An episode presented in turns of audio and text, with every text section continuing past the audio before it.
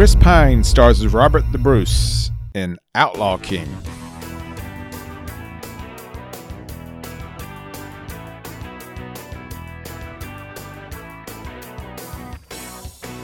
Welcome back. I'm John Ellis. Thanks for joining me again today.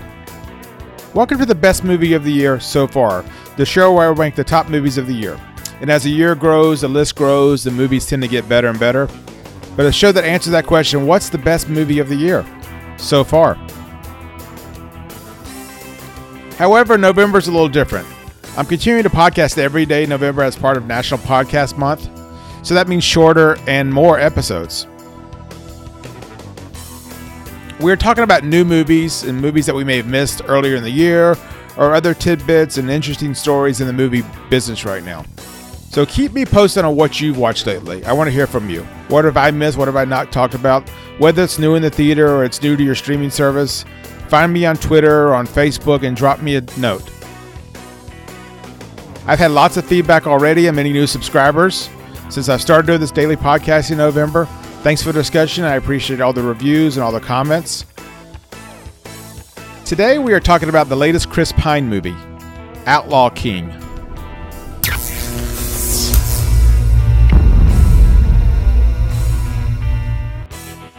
Robert I, also known as Robert the Bruce, was King of Scots in the early 1300s.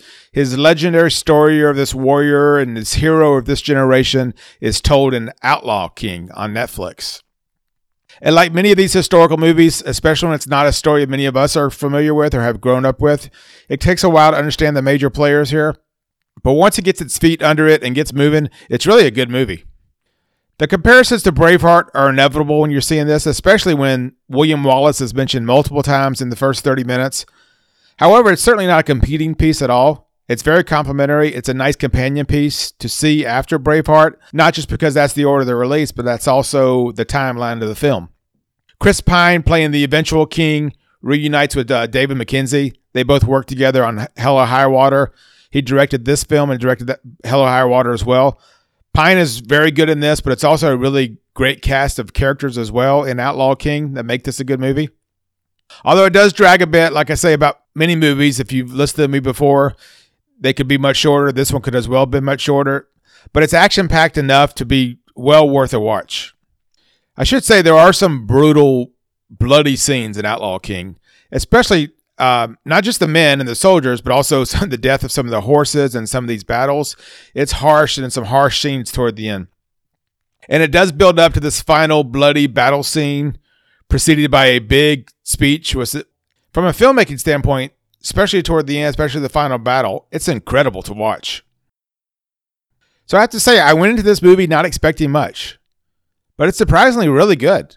And when you're browsing through your Netflix movies looking for something new, check out Outlaw King. So stay updated. I'll be sure to post more information about this on Ellis on Movies. Find me on Twitter at Ellis on Movies and recommend a new movie for me to watch. Recommend something for me to talk about in November. Maybe there's something you've watched that you love that I haven't mentioned yet. So until then, be sure to hit that subscribe button however you are listening so you can be alerted when these new episodes drop. A special thanks to those who have recently left me a five star review in Apple Podcasts. I greatly appreciate that. I have another movie lined up to talk about soon. Until then, we'll talk tomorrow.